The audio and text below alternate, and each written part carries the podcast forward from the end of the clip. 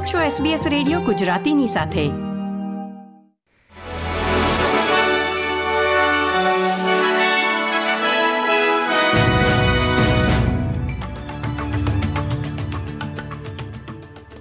નમસ્કાર. પાંચમી જુલાઈ બે હજાર ત્રેવીસના મુખ્ય સમાચાર આપ સાંભળી રહ્યા છો વત્સલ પટેલ પાસેથી એસબીએસ ગુજરાતી પર. વડાપ્રધાન એન્થની એલ્બાનીઝે રિઝર્વ બેંકના વ્યાજ દરો નહીં વધારે તે માટે કેન્દ્ર સરકાર પૂરતા પગલાં લઈ નથી રહી એવા દાવાને નકારી કાઢ્યા છે. ઉલ્લેખનીય છે કે મંગળવારે રિઝર્વ બેંકના બોર્ડે વ્યાજ દરોમાં વધારો નહીં કરીને તેને ચાર પોઈન્ટ એક ટકાના દર સુધી સીમિત રાખવાનો નિર્ણય લીધો હતો. જો કે ભવિષ્યમાં દર વધશે કે નહીં તે અંગે તેમણે કોઈ પુષ્ટિ કરી નહોતી.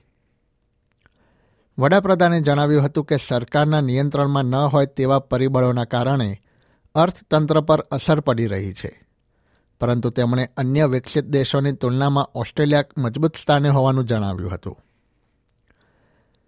કેન્દ્રીય વિરોધ પક્ષના નેતા પીટર ડટને જણાવ્યું છે કે ઇન્ડિજિનસ બાબતોના પ્રધાન લિન્ડા બર્નીએ વોઇસ ટુ પાર્લામેન્ટ અંગે દેશના લોકો સાથે પ્રામાણિક રહેવાની જરૂર છે. મંત્રી લિન્ડા બર્ની બુધવારે નેશનલ પ્રેસ ક્લબને આ અંગે એક ભાષણ આપવા માટે જઈ રહ્યા છે. જેમાં વોઇસ ટુ પાર્લામેન્ટ તરીકે ઓળખાતી મૂળ નિવાસી અને ટોરેસ સ્ટ્રેટ આઇલેન્ડર સલાહકાર સંસ્થાની ભૂમિકાની વધુ રૂપરેખા આપવામાં આવશે. ઓસ્ટ્રેલિયાના લોકો ઓક્ટોબરથી ડિસેમ્બર મહિના સુધીમાં બંધારણમાં વોઇસનો સમાવેશ કરવો કે નહીં, તે અંગે યોજાનારા જનમતમાં પોતાનો મત આપશે. એક મોટી પેટ્રોલિયમ અને કોલસાની ખાણ કંપની પર ન્યૂ સાઉથ વેલ્સ રાજ્યના ઇતિહાસના સૌથી ખરાબ દુષ્કાળ દરમિયાન ગ્રામ્ય વિસ્તારની એક નદીમાંથી સેંકડો મિલિયન લીટર પાણીનો ગેરકાયદેસર રીતે ઉપયોગ કરવા બદલ આરોપ મૂકવામાં આવ્યો છે. રાજ્યના જળ નિયમનકારે કરેલી તપાસ બાદ જાપાની ઊર્જા કંપની ઇડેમિત્સુ રાજ્યના ઉત્તર પૂર્વમાં આવેલી બોગાબરી કોલસાની ખાણ માટે ગેરકાયદેસર રીતે પાણી એકઠું કરીને તેનો ઉપયોગ કરતી હોવાનું જાણવા મળ્યું હતું. મેટા ટ્વિટર જેવી જ અન્ય એક એપ્લિકેશન લોન્ચ કરવાની તૈયારીમાં છે. એપલના એપ સ્ટોર પર થ્રેડ્સ નામની એપ્લિકેશનનું લિસ્ટિંગ થઈ ગયું છે અને તે ગુરુવાર છઠ્ઠી જુલાઈથી રજૂ થશે.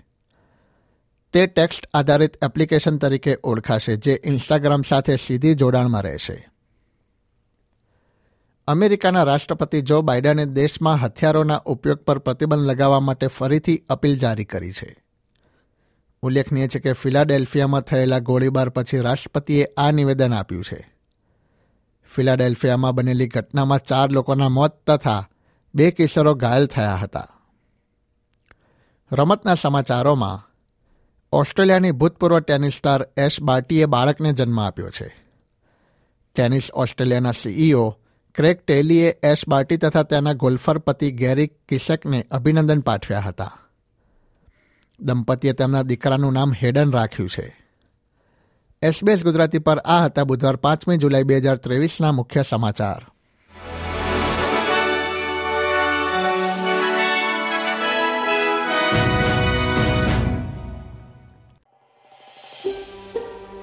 આ પ્રકારની વધુ માહિતી મેળવવા માંગો છો?